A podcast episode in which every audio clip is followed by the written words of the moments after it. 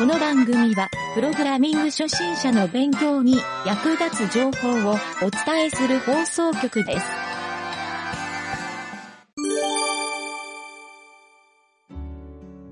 えーと、ではね、えーちょっと今週の、えーゆげたの報告からいくと、はい。まずね、えーと、影織ちゃんが一周をひたすら上げてくれたので、はい。それをひたすら潰してましたと。あの、イメージモーションですね。キャラクターのモーション系のところ。で、ちょっと、大きめので言うと、はい。まずね、えーと、あれどこだっけな。あ、えっ、とね、画面をこう拡大する仕様。あおあ、はい。これをね、あの、これまで左上から拡大するはい、はい。仕様だったのが、今画面のセンターがき拡大されるようになってるから、うんここはね、多分操作しやすくなってると思うんですよ。確かに確かに。うん。そうそう。この辺と、これ結構ね、こう悩みながらやったんだけど、うんうん計算式が大変だったんですよ。そうなんですね。そうそういや、でも、すげえ勉強になった。あの、だから左上からってほら簡単じゃない？なんか、確かにね。拡大させるだけでうんうんうんこれを、拡大率を計算しながら、今の中心がこれで、拡大されたらここで、差分がここで、はいはい。そんな計算ですね。はい。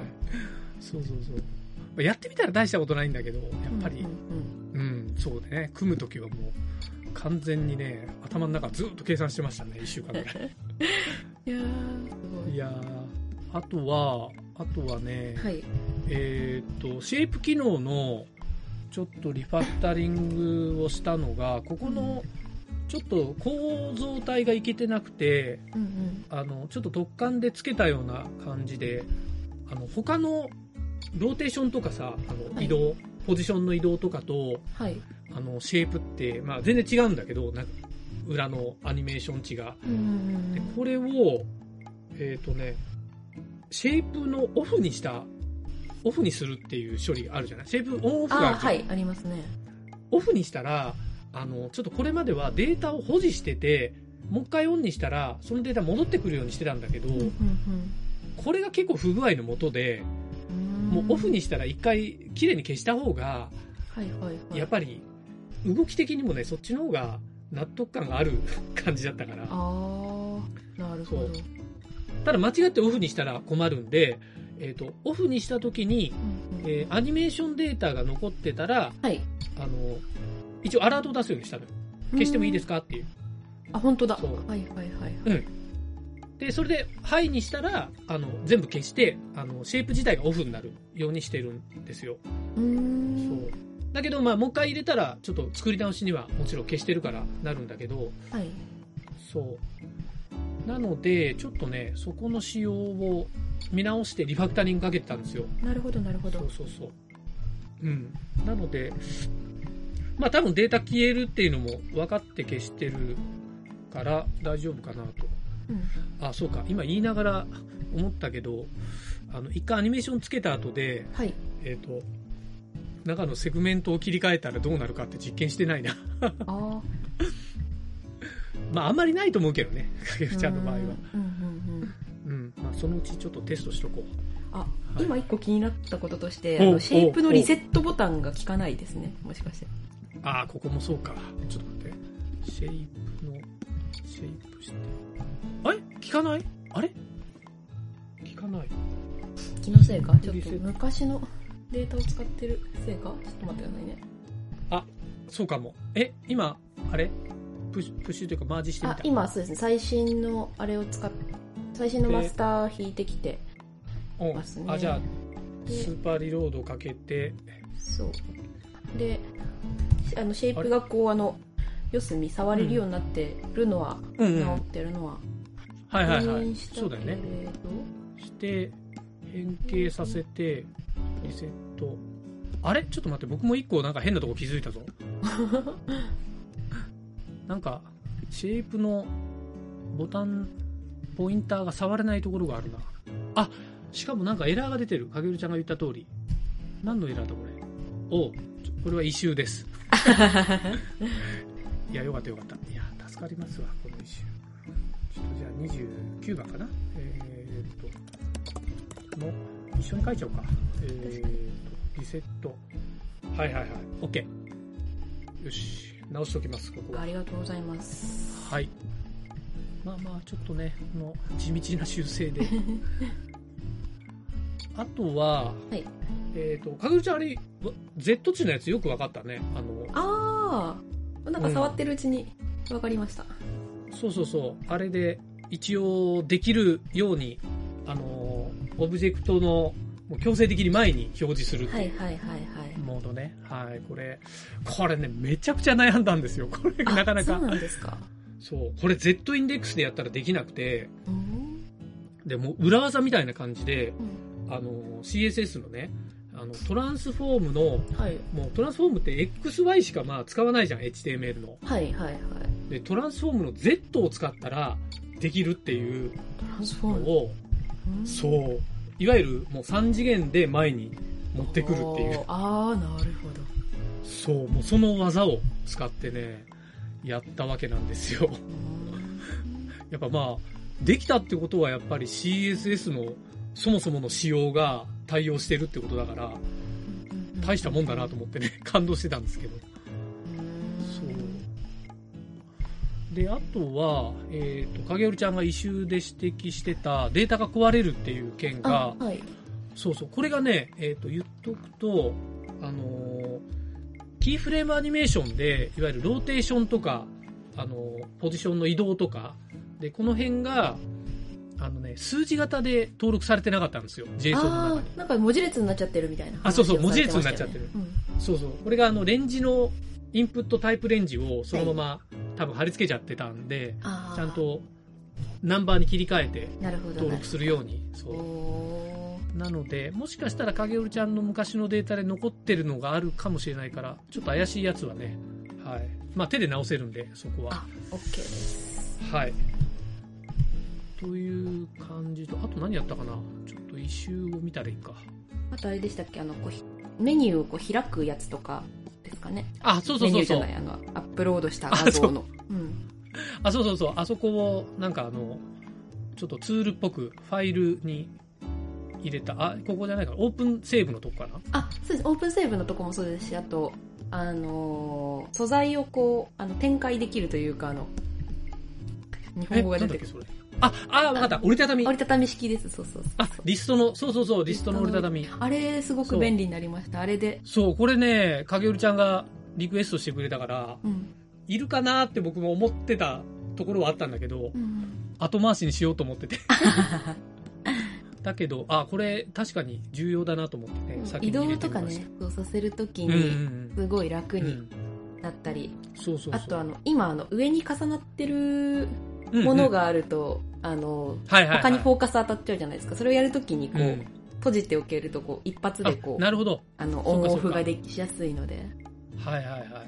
確かに。いやーもうこれを、あの、銀プの画面開いて、銀プの、でどういう動きするかっていうのを見ながら、うんうんうんうんうんそう、まあ、フォトショップでもよかったんだけど、はいはいはいはい。そう。なんか他のツールだと、あの、フォルダー作って入れてみたいにやるんだよね、あそう確かですね確かに。そうそうそう。で、フォルダーの概念ちょっと今回入れなかったから、うんうんまあ、ね、あんまりこう、数を増やしたくないっていうのもちょっとあったから、うんうんそう。まあまあ、それでいいかと。あとね、実はちょっと何気に、一個大きい変更をしてるんだけど、はいえっ、とね、この、今画面の、メイン画面の、はいあの、女の子のキャラクターが出てる画面の、はいあの、スクロールバーをなくしたんですよ。あそうなんですね。前はここにスクロールバーが出てて、ありましたね。女の子が、そう、はみ出してる時に、マウスでグリグリやったら、あそうですね。スクロールしてたと思うんだけど、そうそれで修正してましたね。うん。そう。だけど、今は、あの右上に、あの、移動ボタンっていうのをつけて、えー、ちょっとそこだけにしたんですよ、今。おなぜですかそれ。これはですね、あのー実は拡大縮小するときにそのスクロール値が入ってると、うん。実は都合が悪かったんで、うーん。そうそう、さっきのセンタリングで拡大するっていう、はいはいはいはい。あセンター起点で拡大するっていう、あの仕様の時。ただね、えっ、と、ダブルクリックしたら起点が00の位置に戻るっていう仕様はそのまま残しているから、うん。うん、そうそうそう。まあちょっとね。で、起点にね、実はちっちゃいプラスボタンみたいなのをつけてるんですよ。おなんとなくなんとなく縮小とかしたらわが見えると思うなんかちっちゃい点が、あ、本当だ。はいはいはいはい、はい。そうそうそうあそこが起点なんですよえー、そう初めはなんか画面の大きさではい。あの四角い枠を出してたんだけど、はいはい。あのちょっとね見え方があのなんだろうこれはみ出たりしてたらちょっとおかしい見え方だったからそれやめてもうバッテンボタンにこのプラスボタンにしたんですよなるほど。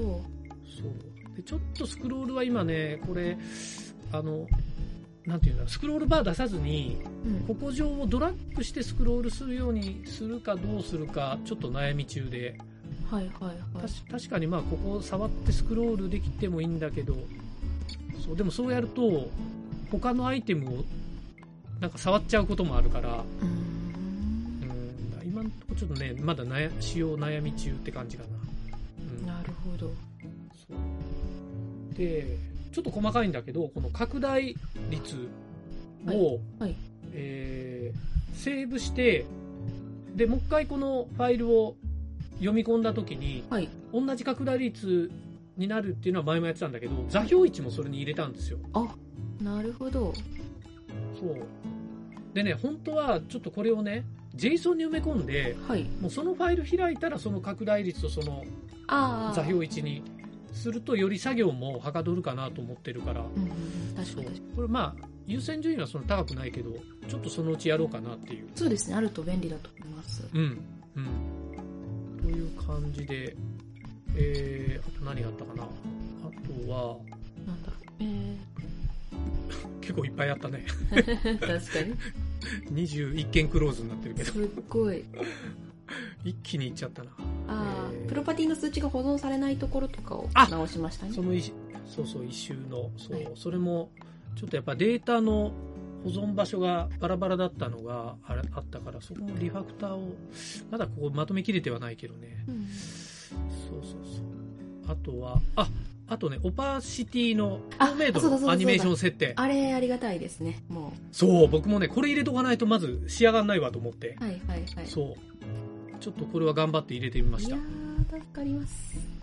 うんこれであのね鳩がパタって出るあの動きできますからはいはいはい。完璧です。そう。あとまあ細かいんだけど、バージョン表示を右下に出すようにはしたんですよ。うんあの本当だ、本当だ。あのね1.1点。そう579これ Git の、うんえっ、とね、えっ、と、コミットのやつの初めの6文字だっけな？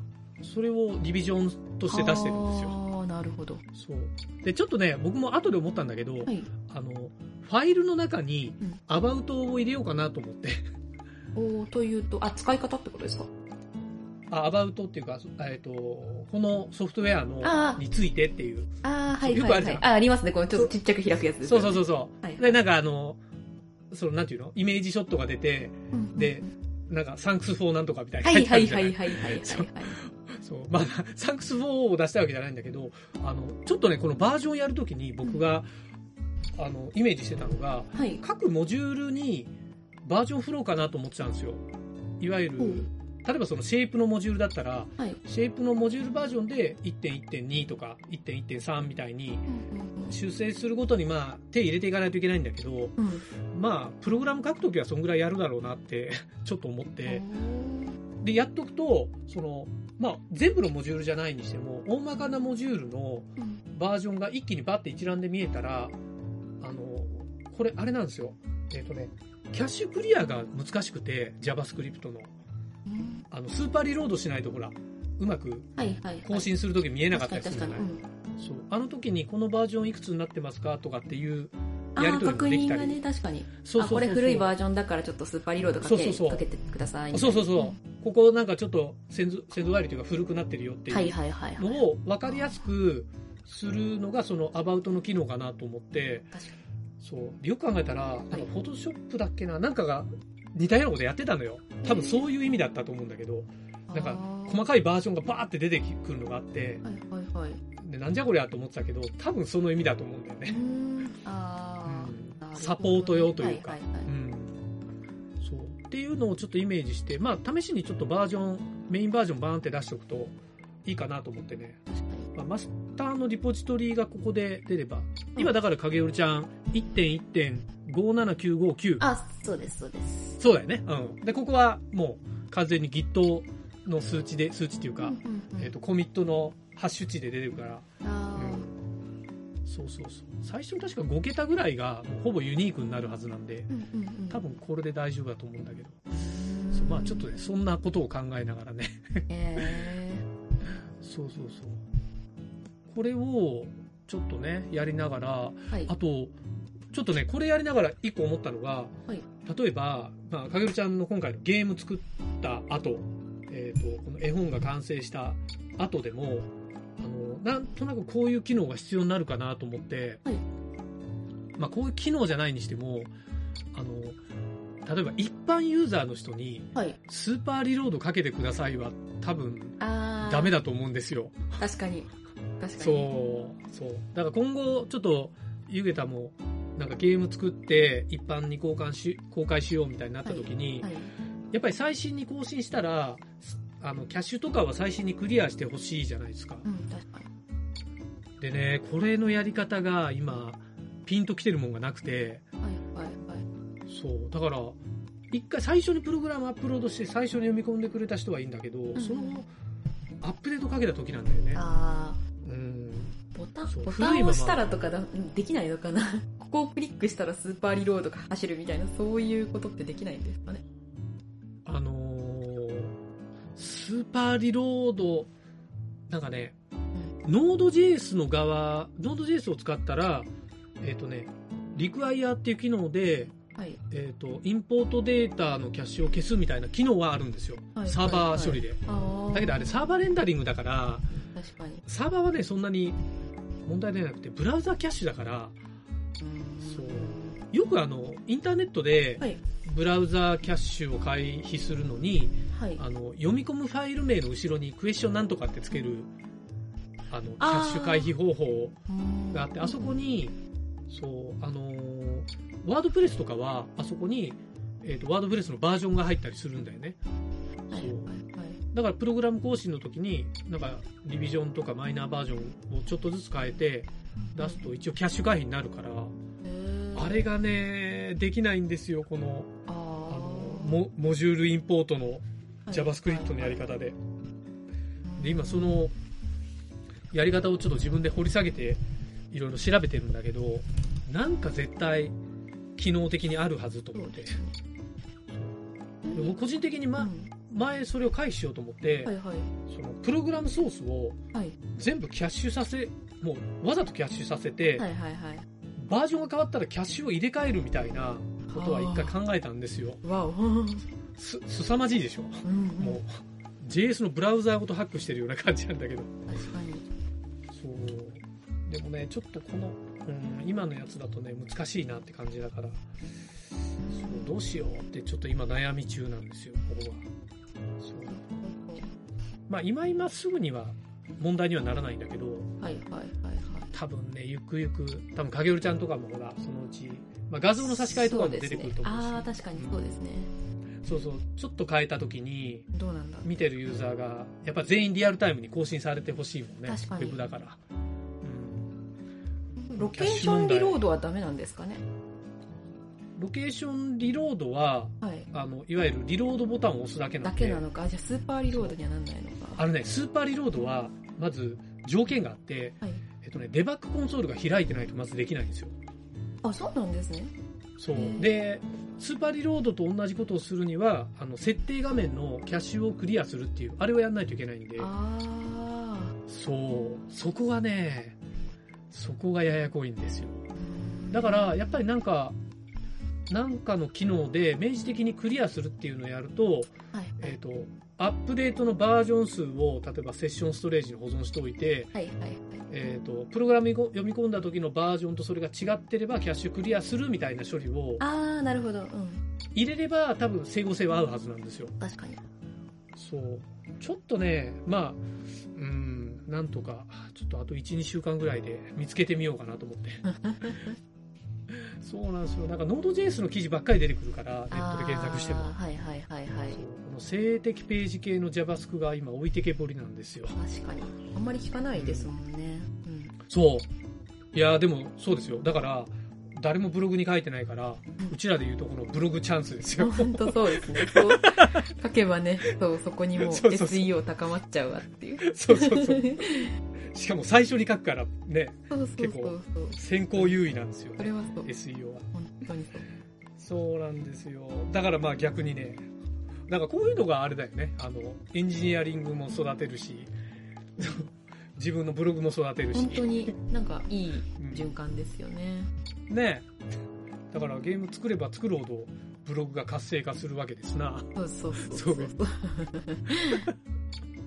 そうなんで。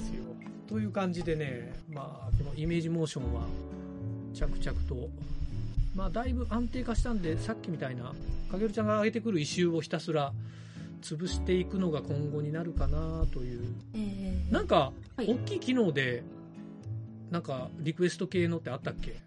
あと、もう、そ、そんなに。そうですね。ちょっと今じゃあオープンになってるのをちょっと見ればいいのか。えーっと、僕が書いてるやつも、あ、アニメーションコピーか。あ、そうですね。もう私あの、そう、どうしようもないというか、その、どうしてもあの、そのアニメーションゼロからのコピーしたいなっていう時には、あの、JSON をいじってますね。ああ、さすが。JSON いじってコピーしてくるで、今のところ、私の場合はうんなんとか対応できてるんで。あ、そうだそうだ、ごめんごめん。えっ、とね、そうだ、このアニメーションコピーのはいはいはい件で、はい。そうだ、ヒアリングしないといけないことがあったんだお。っと、なんでしょう。えっ、とね、まず、今あの、同じフレーム内のアニメーションコピーは、えっ、と、キーフレームコピーは入れてるじゃない？右クリックしてコピーって選んで。ああ、はいはいはい。あ、そうか、これもそうか。はい。そうか、先週つけた機能だ。そうですね。そうそう、コピー機能つけて、あれはもう同じフレームで、うん。えっ、と、同じパーツ内でしかコピーできないように。してるんだけど、はい。えー、といわゆる影織ちゃんがやろうとしてるのはあのー別のファイルを開いたときに別のファイルのアニメーションだけを読み込むっていう機能じゃない？でその時に今回のアニメーションのそのアニメーションコピーの機能を入れるときに、はいあのー各パーツにそのユニーク ID を振って中で処理してるんだけど。ユニーク値で。でそれが、一緒だったらまあ簡単なんだよ。その ID のところにアニメーションポンってはめ込むだけで、アニメーションにどのパーツのアニメーションかっていうのが入ってるんだよ。いわゆる。その ID が。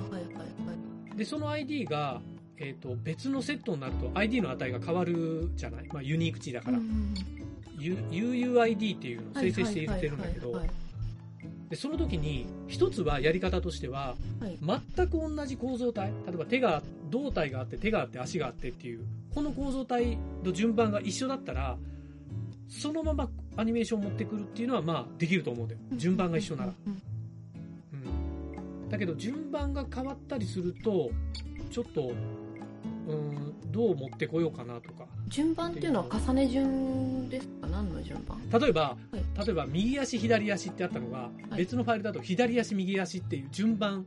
いわゆるあの画像一覧が並んでるリストのメニューのあそこが順番だと思ってもらっていいです、はいはいはいはいはい。うん。あれが順番とか個数とかが変わるといわゆるアニメーションがあのつけた時に変な動きをする可能性があるから。あそうそこがどうやって別のキャラクターのアニメーションをこっちにコピーしようかっていうのをちょっと悩んでたんですよ。ー別のキャラクターのアニメーション？ではない、えっと同じキャラクターが例えばなんか、うん、とシットとスタンドっていうのを持ってて、うんうんうん。シットをそのままコピーしてくるっていう感じですかね。シット2みたいな。あじゃあそのファイル内でってこと、そうなりますね。そうなりますかね。うん。そっか。ああじゃああ僕が想像してたのと違うわ。あファイル読みでやろうとして。た OK です OK です。それならできるかも。今言ったやつだと、はいそうかそうですねああ全然できるわ。全然できるこの人が座るアニメーションで座るアニメーションをコピーして座った状態から泣き始めるとかっていうことを例えば作りたい時にもう座る状態ができてるものをそのまんまコピーしていたいっていう感じですかね。なるほど。はいはいはい。あじゃあ、そっか。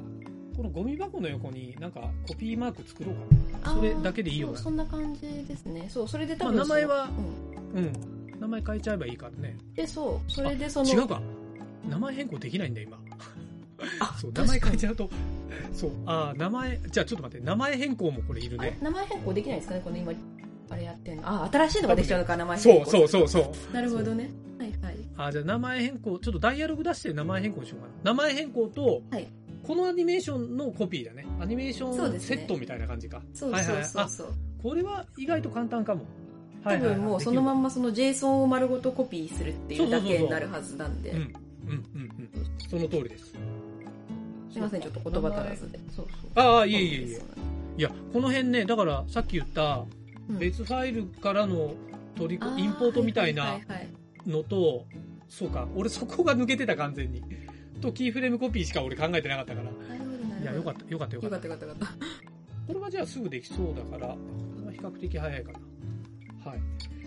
えー、そんな感じかな。あ他は何かあったっけ？他にご要望系、アニメーシ回転軸？回転、あ、回転軸。回転軸のサイズ。あ、そうだ。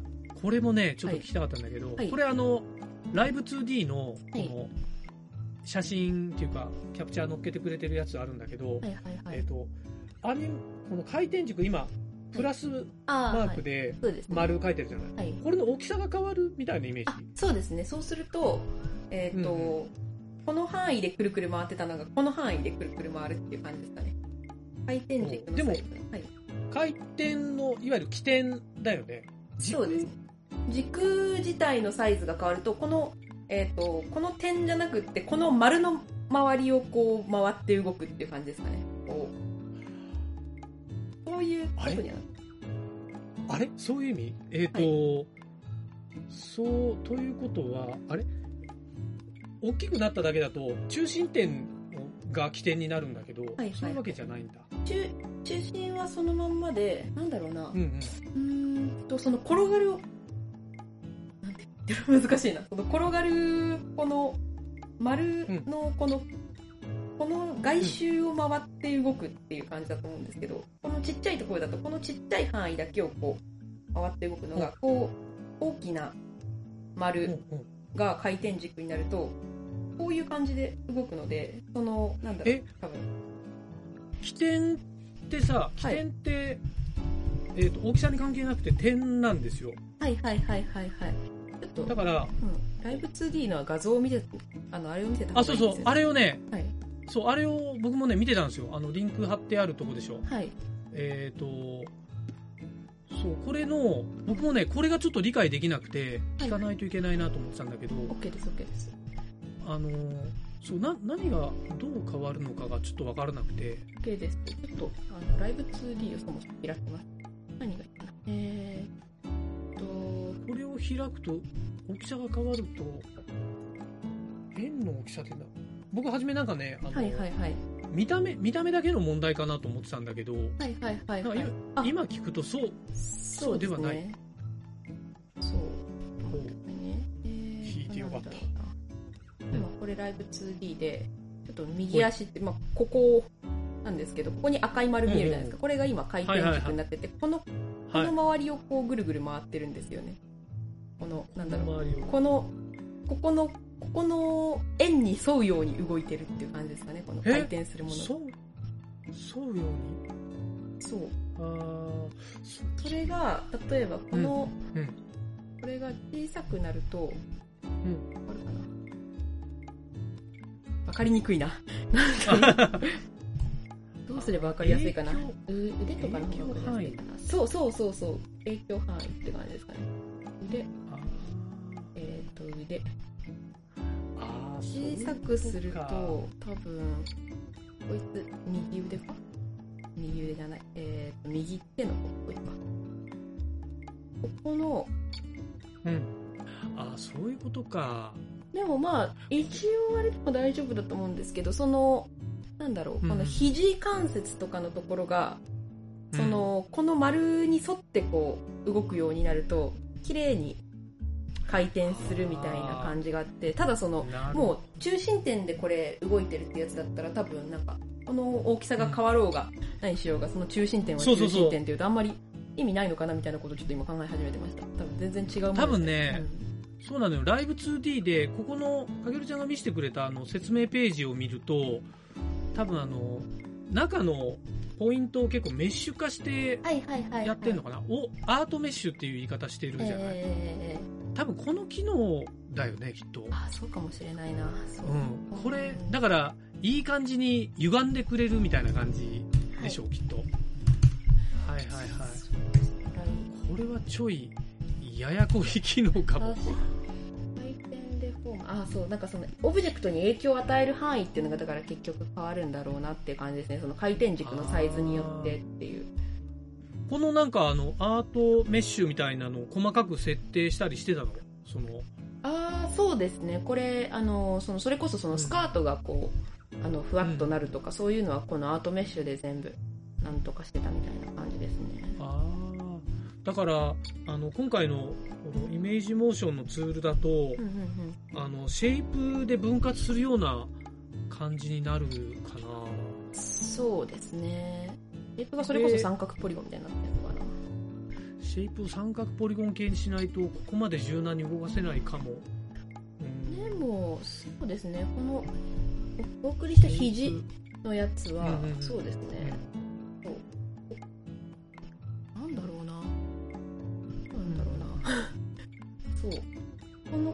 軸にぴったり回転を合わせるとこの肘はいはい。のこの、このこの丸の上を回るように綺麗に回るようになるのでこのはみ出さなくなるっていう感じですかね。この肘から腕がはみ出したりするんですよね。肘から腕がえ？肘から 肘から腕が。ちょっと待って。えーっと見た方がいいな。えー、っとこの説明が。悪い、なんとなくね、はい。なんとなくやりたいことはわかるんだけど、うはいはいはい。うん。なんかあるかな。こうのもうちょっと。はいはいはい。ああはいはいはい。なるほここをかなり厳密にしないとここにズレが出てくるんですよね。このここのところ。この。どああちょっと今見づらいな。どどうしーあーでもなんとなくなんとなく。わかります？うんそう。ここのこのあ。そうかここのあの生地のこの部分、うんうんうん。ここのこのって言ってるとそのラジオで全然伝わらないですけど。そうここかの部分が微妙に、えーとうんこの少しこれずれるんですよね。一応これを真ん中に置けばそのうんうんここのずれを極力小さめにして動かすことができるんですけどわずかにずれるのが、ここの大きさをこうここのこの肘の部分の外周に沿って動くようにするっていう風に設定できるようになるとこの上だけをこう、えー、とこの上のハンドの方が滑ることになるのでここのところでこうガクってならないみたいな感じですかね。ガクってならない。えー、それはどどうなんだろう。多分 CSS のローテーションの機能じゃないよねきっと。そうですね。ローテーションだけだともう本当点なのでそうだよね。でもまあ今一応そのかなり厳密にその回転軸の中心を揃えることでなんとかなってるので、はいはいはい。そこまであれなのかなっていう。そう。これはでもなんか聞いてる感じだとちょっと厳しい気はちょっとそうですよよね、うん、ああそうか。そういうえー、なんだろうまだちょっとなんかこれが正解っていうのがピンと確かにでそうですね。はないけど円に沿って円に沿って動くっていうのがどういうイメージなんだろう。ずれる。いわゆるなんか点が残ってくれるみたいな感じなのかな。そこに沿って回転。そうですね。この回転の赤い、えっとライブ 2D でいうとこの赤い丸の丸うんうんに沿ってその上に重なってる手の部分がこうグリーングリーンって動くのでこのその丸の外周に沿ってこうなんだろう上に乗ってるものが動くとそのこの肘の部分がこう綺麗になるっていうかなんだろう下のやつがこうはみ出さないっていう下のパーツがはみ出さずに済むというか。外周に外周に乗ってる外周にてるものが動くとえっ、と単純に例えば2枚の絵があった時にはい。えー、と回転させたら例えば四角が2つあ縦に重なってて、はい。回転したら、あの、隙間ができるじゃない？ちょっと、えっ、と、四角同士が、こう、例えば下に繋がってるところを回転させると、下が斜めになるから、斜めのラインが、に隙間ができるじゃない？はいはいはいはいはい。くっついてた部分が。はいはいはいはいはい。うん。あれがくっついたままになるみたいなイメージかな。あ、そうですね。そうそうそうそうそうそう。そういうところのジョイントが綺麗に見えるみたいな感じですよね。あーなるほど。関節部分ね。これ結構ね、あの、3D のポリゴンモデルでも。やっぱり肘関節ってすごい難しいんですよ。で何が難しいかっていうと、えっ、と、手のこう伸び縮みする、こう曲げた時に、まあ、ひ人間の手は筋肉があるから、伸び縮み、いろんなところが伸び縮みしてるから、自然に見えるんだけど、これポリゴンでやると腕がめり込んじゃうんですよね。このこの腕がはいはいはい。そう。そう、めり込んじゃうように見える。うんうんうんうんうん。あれだから、いけてるやつは、えっ、とね、ここの、えっ、と、縮むみたいな、ポリゴン同士の頂点の間が縮んでいくような処理を入れて、ウェイトって言うんだけど、多分そのウェイトに近いような。あ、割とそうですね。そうかも。うんでも、それ、うん。それうんか、多分ね、一個、今の話聞いてて思ったのは、関節部分の丸で、えっ、と、絵を切り抜いて、ちょっとすごい特殊なんだけど、切り抜いて、えー例えば、二の腕があって、えっ、と、肘から下の部分、はいはいはい。だから二の腕と手の肘の部分があって、はいはい。で、間に肘の関節があるじゃない、はい。で、わかりやすく言うと、これ3つのパーツに分けて、はい真ん中のパーツの部分が、いわゆる影代ちゃんが言ってるのは丸いはいはいはい。部分で、えー上の関節と下の関節がこう曲がるように動いたときにう、ん。その中間の関節部分は、その角度が半分ぐらいになる形で、あー、はい。動くと、そう、なんとなく、それっぽく見えるような気はするんだけど、うん。そういう機能かな。うん。いや、でも、なんかうん。いや結局その中心に頑張って合わせれば、このサイズは別にいいのかっていう気が今してきましたね。話してる。そう。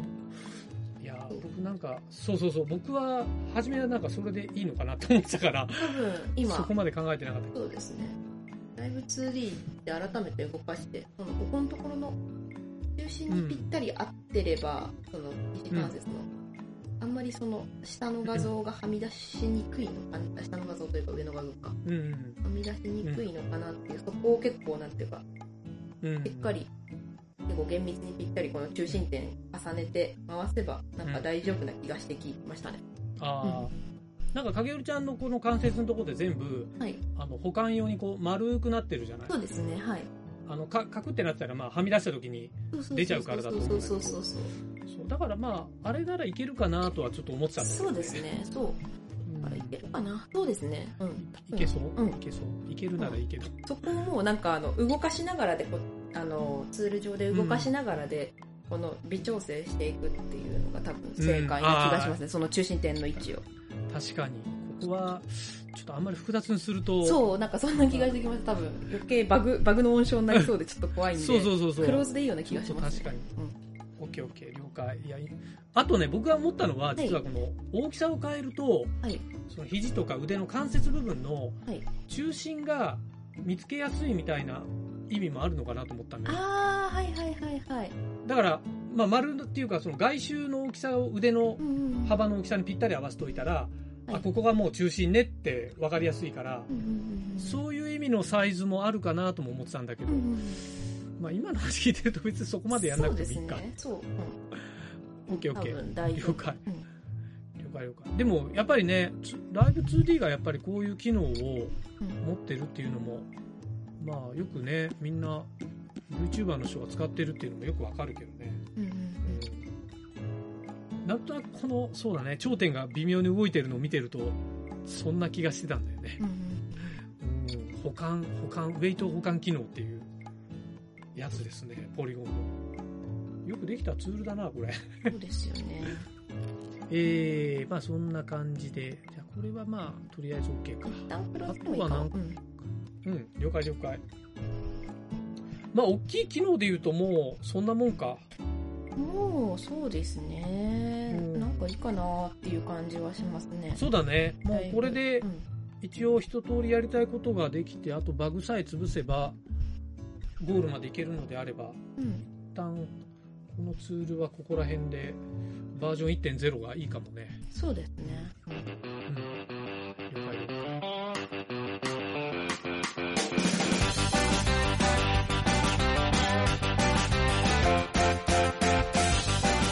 番組ホームページは、https, コロン、スラッシュスラッシュ、ミント、ドット、マーク、スラッシュ、ラジオです。次回もまた聞いてくださいね。